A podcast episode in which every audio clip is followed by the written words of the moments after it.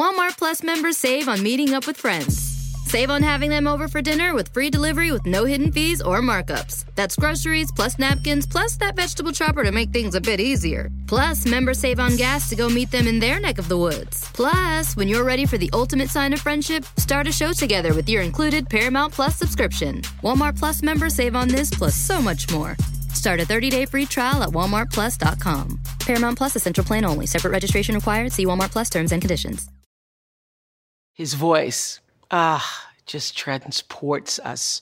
His lyrics touch something deep inside, and his melodies get us moving. There is a reason why Smokey Robinson is known as the king of Motown. During his 50 years in the music industry, Smokey has been credited with more than 4,000 songs and dozens of top 40 hits. Now, if you're like me, you know many of them by heart. Tears of a Clown, I bet you could sing it. I second that emotion. And you've really got a hold on me? Well, Smokey was born and raised in Detroit, the very cradle of the Motown sound. He founded his legendary group, The Miracles, while he was still in high school. And it wasn't long before they were at the top of the R&B chart with Shop Around. Remember that? So, to Smokey, making music isn't just a job. It is a passion and a source for him of renewable joy. To this day, he still performs to sold out crowds around the world. It is a lifelong love affair with music, one that grew from his family. And the first song he wrote at just the age of six. Music is in the man's blood.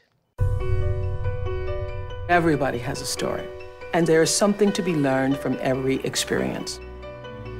Use your life as a class. This is Masterclass with Smokey Robinson.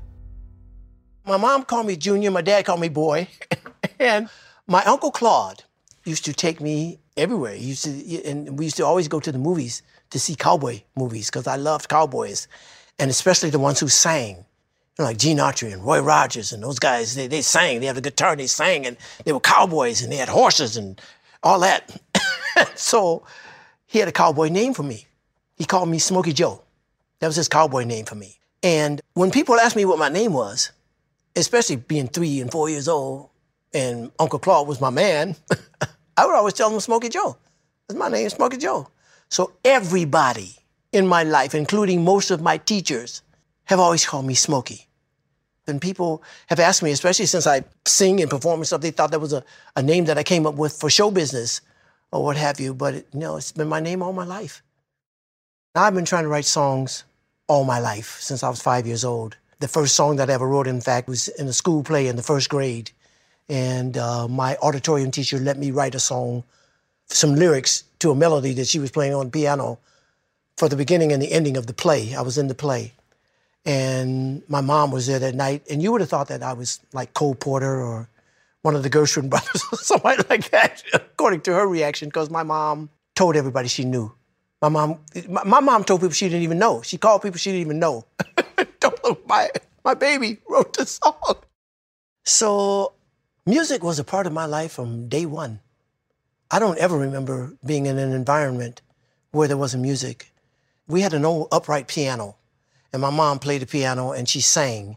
When I started walking and I could get to the piano, I'd be in there banging on the piano and, and singing loud, and, and especially on the weekends. And my sisters, they would be pissed off at me because they say, This is the only day we don't have to go to school and, you, and you're making that noise and blah, blah. And my mother used to say to them, Leave him alone. One of these days you're going to be glad he sings. And I always, in my heart, wanted to be a singer. I just didn't think it was possible. My mom and dad were divorced when I was three years old. Many times, when parents are divorced or they have conflict with each other, one or the other, or both of them, are trying to poison the mind of the child or the children against the other person. But I didn't have those kind of parents. I had two great parents because each of them, even though they couldn't get along with each other, promoted the other person to me. My mom would tell me, she said, Boy, she said, your, your, your, your daddy is out. He's really crazy, but he loves you. He loves you so much. And I want you to take care of him because he takes such good care of you. And my dad, I'd be with my dad, and my dad would say, Boy, your mama's crazy, but I'm not there. So you got to look out for her. You got to watch out for her and take care of her. Dad, I'm four. I mean, what am I going to do?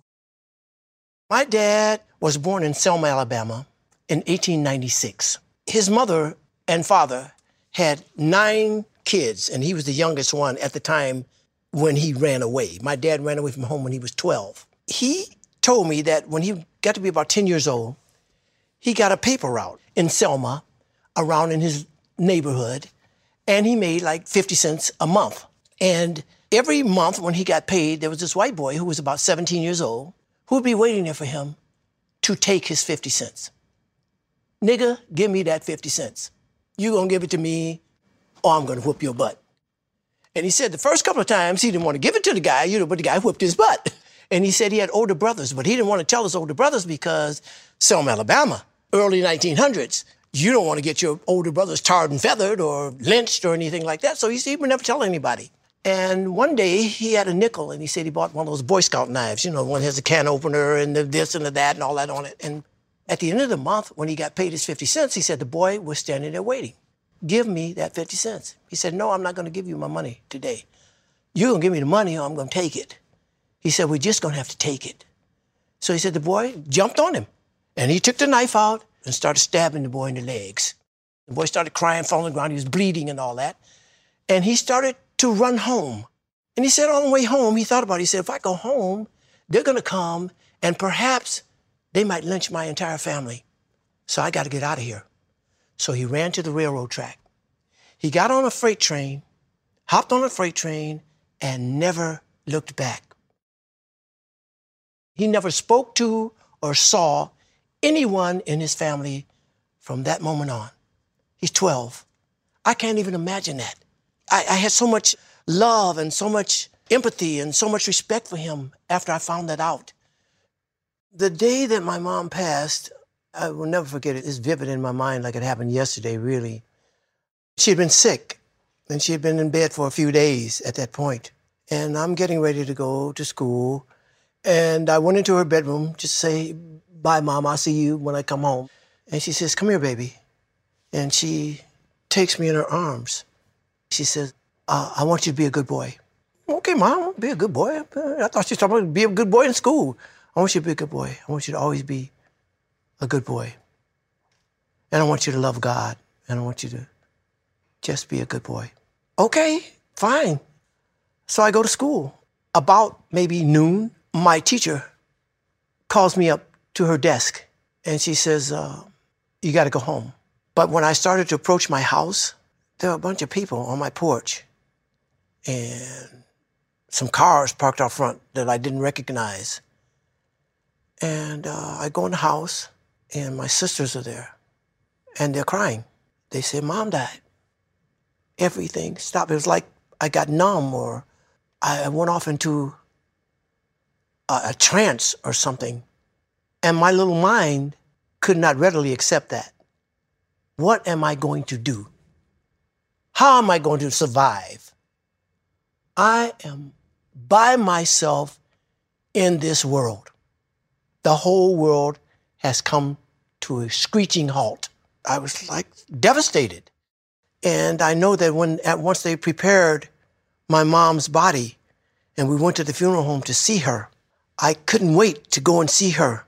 And uh, I went over to the casket and I touched her, and she was cold and hard and lifeless. And I snatched my hand back because I was used to my mom being warm and cuddly and holding me. I wasn't spiritually equipped enough at that point to understand that she wasn't in there, that she was long gone. But this was her house for all the time she was on this earth. It took me a long time to get over that. And I'm a firm believer that when God calls you going, that's it. So God called her. She went home. I know she hated to leave me.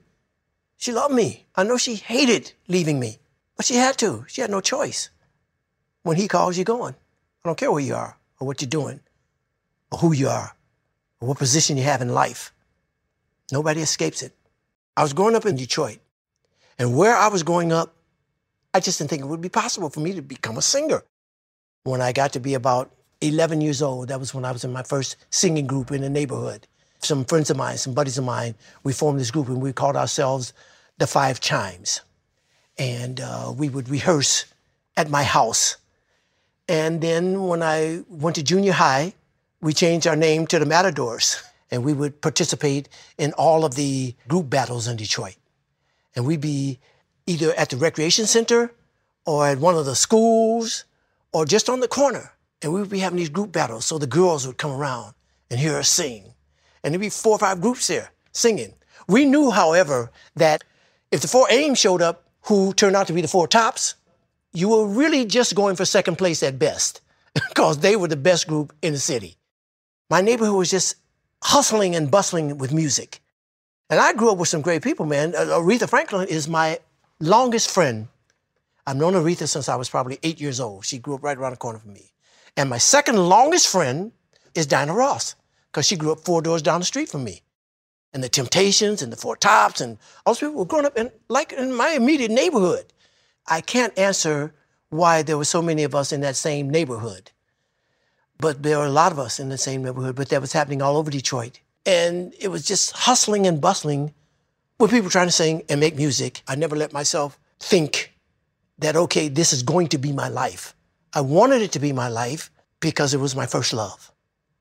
But I just didn't want to set myself up to be disappointed like that. Yeah, but I always wanted to be a singer. Walmart Plus members save on meeting up with friends.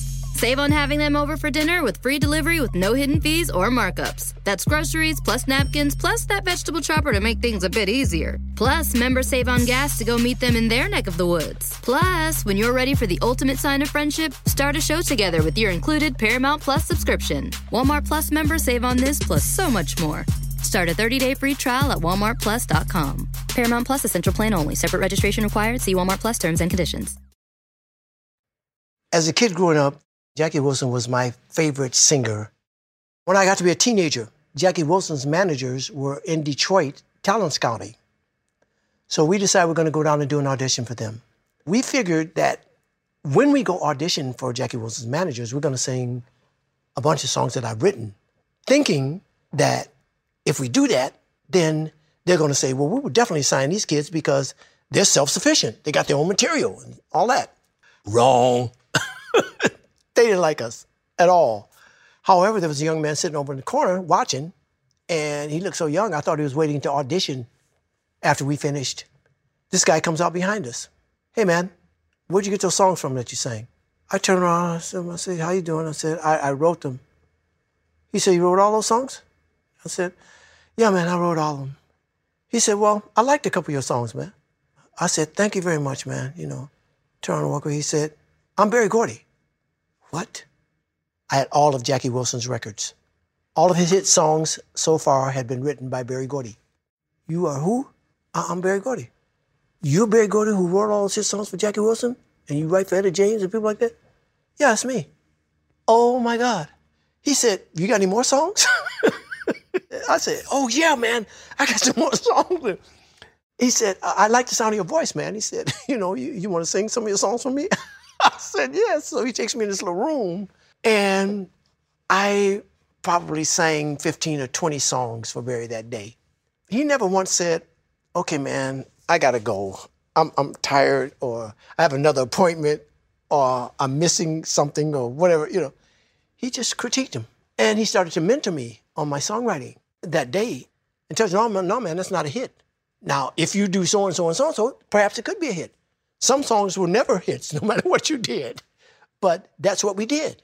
I think that, you know, everyone should listen, at least hear what somebody has to say about something that you're doing or saying.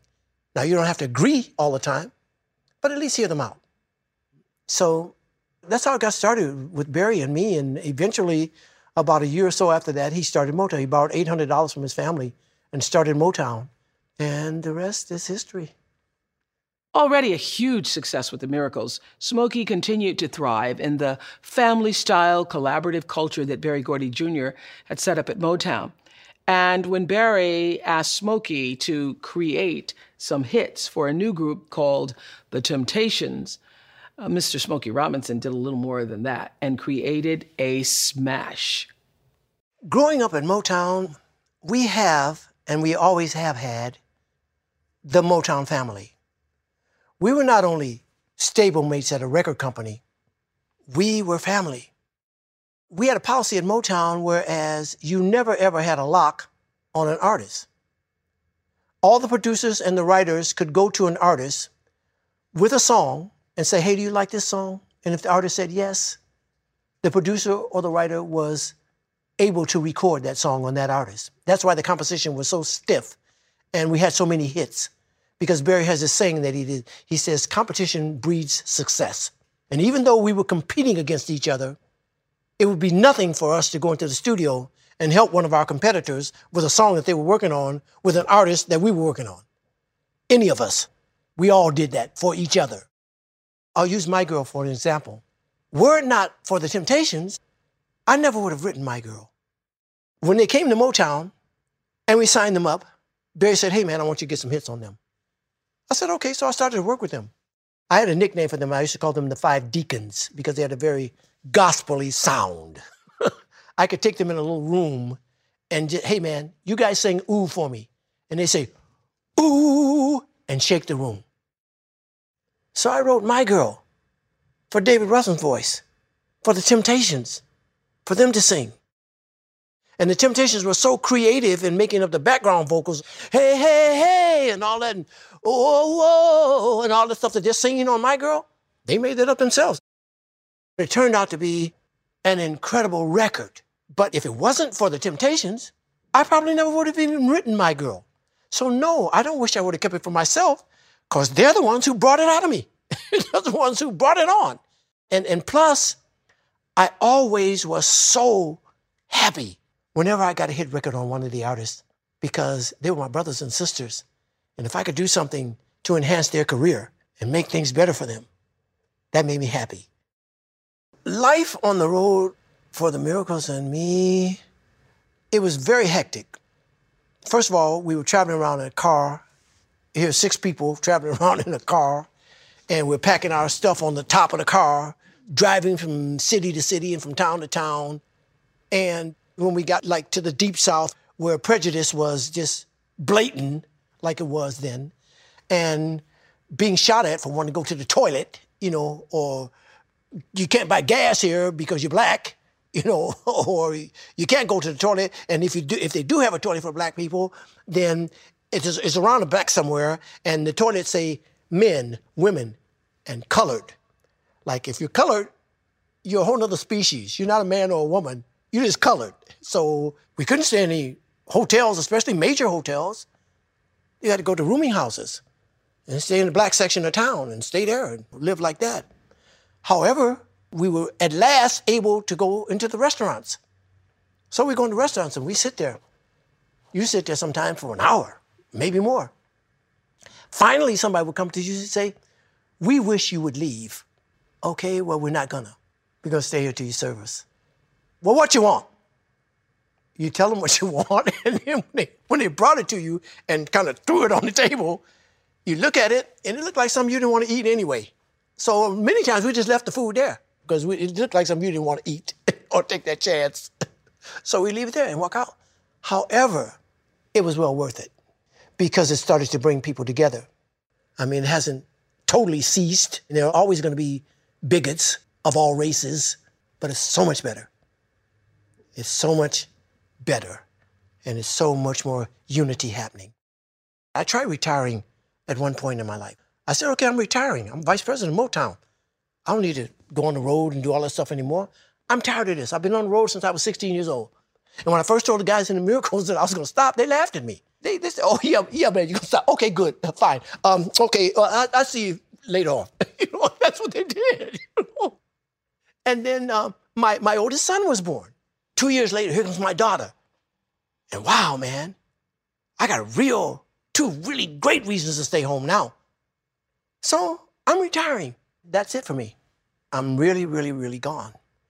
And Stevie Wonder had brought me some music in 1967. He had this tape with him. He said, hey, Smoke. He said, I got this tape, man. And I want you to listen to this because I got a great track here that I've recorded. but I can't think of a song to go with this. So I want you to listen and see what you can come up with. So I said, okay. So I took it and I listened to it. And the beginning riff on the track that he gave me was bum, bum, bum, ba da dum, dum, dum, dum, bum. So I heard that and I said, God, that's the circus. That's Barnum Bailey, Ringling Brothers, you know. But the track was powerful. So I said, I'm going to write something about that, about the circus.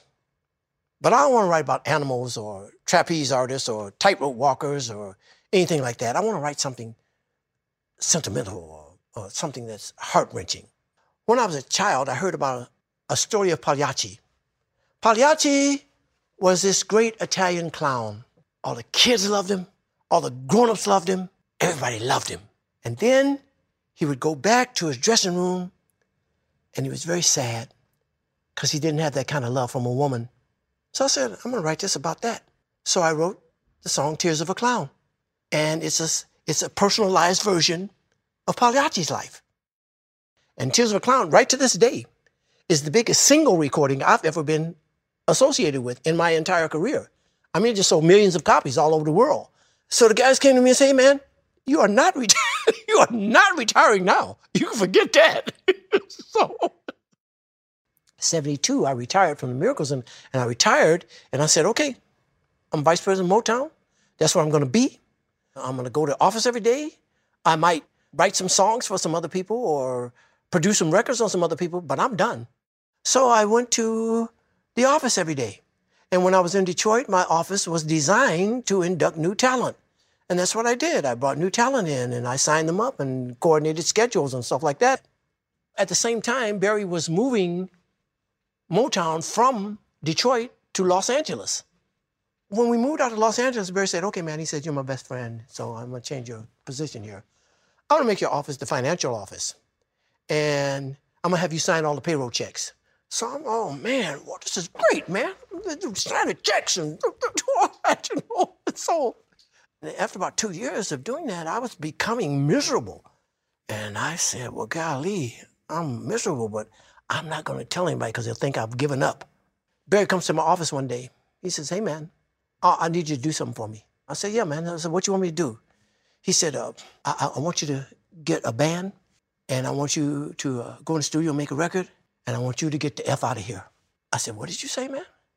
He said, you heard me, man. He said, you're miserable. And I'm walking around here every day and I'm seeing you miserable. And when I see you miserable, it makes me miserable. And I don't want to be miserable, so I need you to get out of my face. so, so, so I said, okay. So I, I came up with a concept called a quiet storm. And from that point on, I told myself that I am going to be the George Burns of show business because I don't think I'll ever retire again because that's my first love. I earn a living doing my love. Walmart Plus members save on meeting up with friends.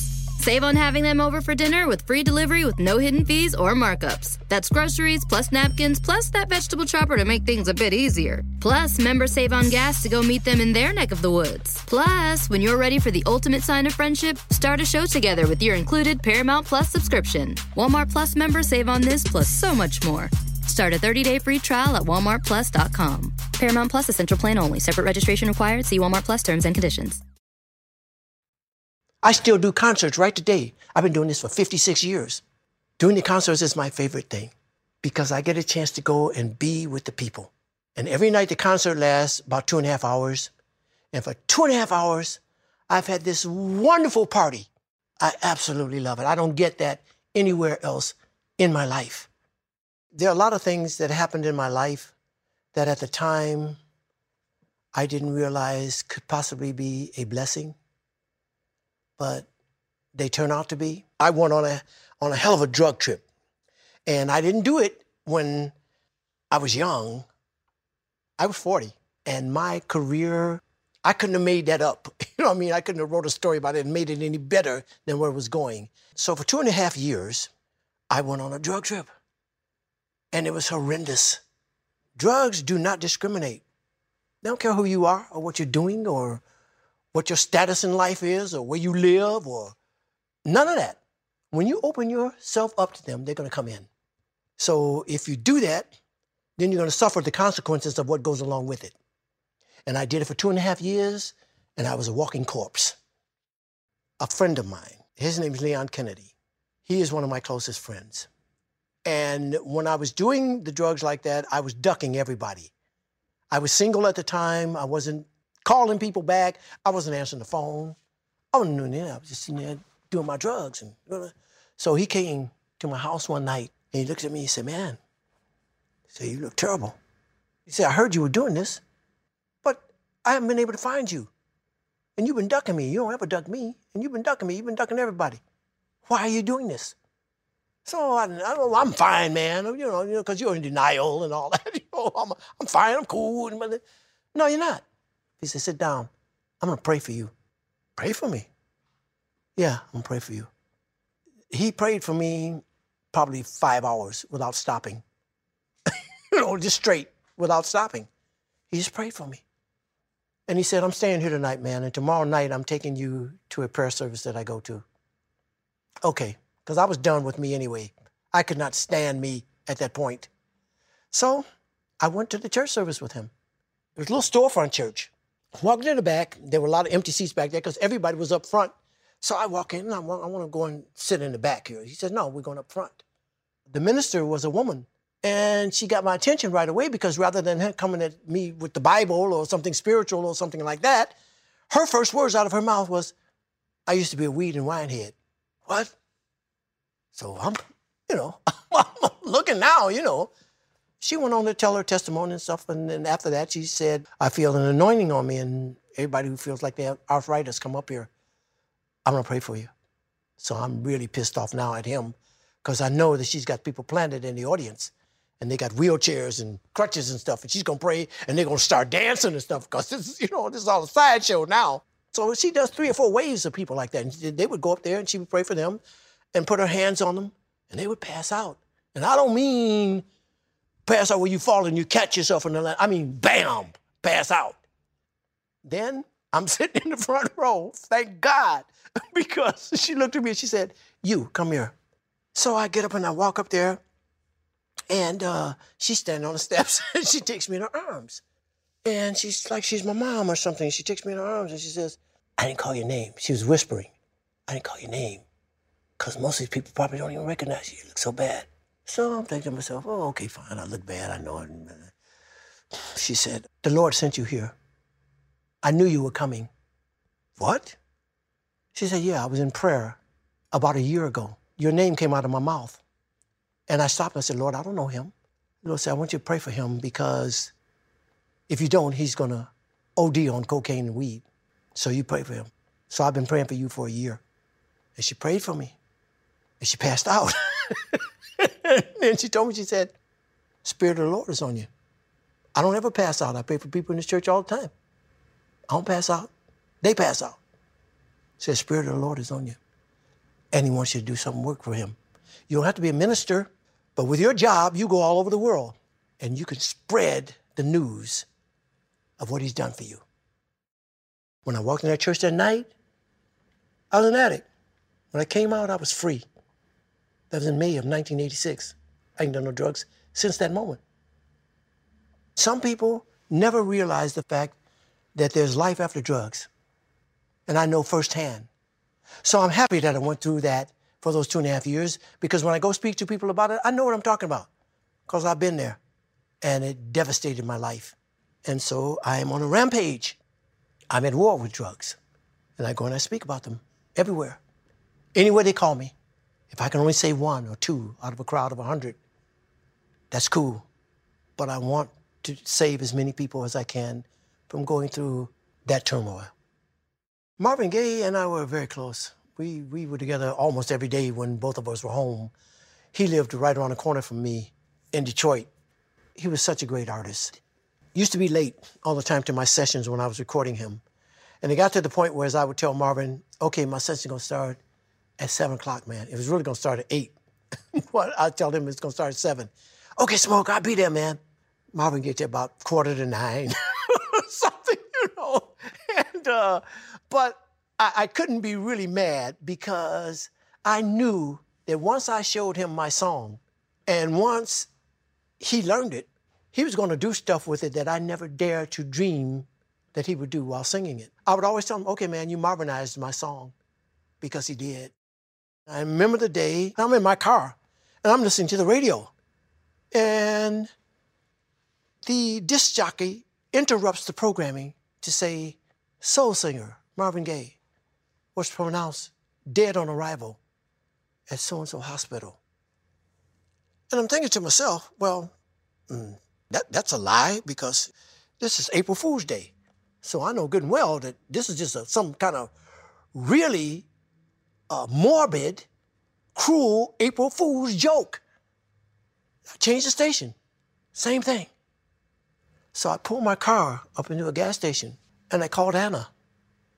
Anna Gaye, who was his wife at one point. And I called Anna and I said, and I said, hello. And as soon as she heard my voice, she said, yeah, baby, it's true. That was like my mom. Just unacceptable to my psyche. So eventually you have to accept the fact, okay, this person's gone. They're gone, and the only thing that you're going to have now are memories. But as far as that person, you ain't going to see them again unless you see them in the hereafter. So you have to accept the fact that that's what it is. Like my dad used to say all the time, wherever you go, there you are. so, as far as my relationships go, I think the most powerful, intimate relationship that I've ever had in my life is the one that I share with my wife, Frances. She was uh, my friend long before we got married. Uh, before we got married, I had known her for 25 years. Neither one of us can believe that we're married to each other because we've known each other for so long, and so we were such good friends, you know. And but it's a, it's a wonderful thing to be married to your friend because they know you, and they, they, they, they know what you're about. They have known you for all those years before the romance was involved, and so we're very close, and I cherish it very much. I cherish my relationships with my friends and with my family. I grew up in a house where love was, was prevalent. We didn't have things because we were poor and knew, but we didn't know we were poor. You see, the thing about growing up where I grew up is we didn't know we were poor, and I didn't realize how poor I was until I got out of there. But we had love, and especially in my house, we our love was strong. We still have that. We still have that. We, we'll cuss each other out. We'll do whatever we do, but we love each other. Love is the most powerful emotion that we can possibly feel. There's no emotion that we feel as human beings that even compares to love. Wow. The way Smokey talks about love, it's like he's speaking in song lyrics. And isn't it wonderful that someone whose music has been the soundtrack of so many romances has found his true love in his dear Frances?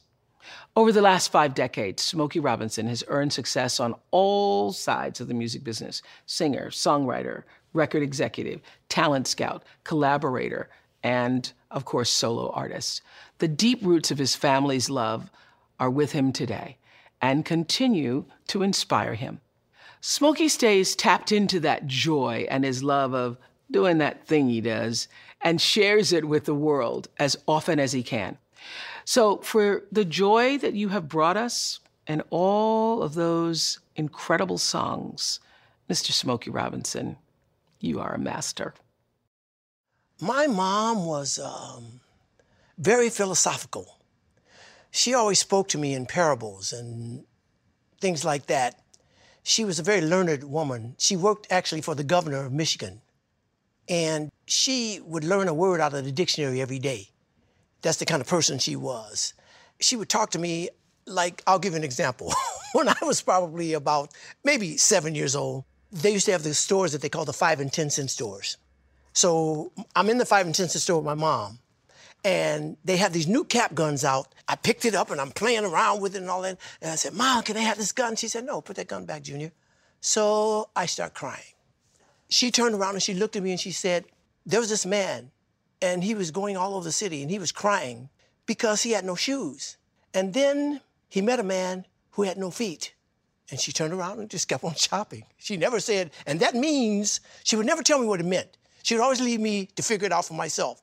And that means, you know, so she never said it means. I had to figure out what she was talking about. But I did. I figured it out. I am so blessed. I get a chance to live my life living my impossible dream. I get a chance to earn a living doing what I love. I tell people all the time, you know, oh, Smokey, you're an icon. You're, you're, you're, you're, you're this, you're that. No, nah, I'm blessed. I am blessed. I'm Oprah Winfrey, and you've been listening to Masterclass, the podcast. You can follow Masterclass on Instagram, Twitter, and Facebook. If you haven't already, go to Apple Podcasts and subscribe, rate, and review this podcast. Join me next week for another Masterclass podcast. Walmart Plus members save on meeting up with friends. Save on having them over for dinner with free delivery with no hidden fees or markups. That's groceries plus napkins plus that vegetable chopper to make things a bit easier. Plus, members save on gas to go meet them in their neck of the woods. Plus, when you're ready for the ultimate sign of friendship, start a show together with your included Paramount Plus subscription. Walmart Plus members save on this plus so much more. Start a 30-day free trial at walmartplus.com. Paramount Plus Essential Plan only. Separate registration required. See Walmart Plus terms and conditions.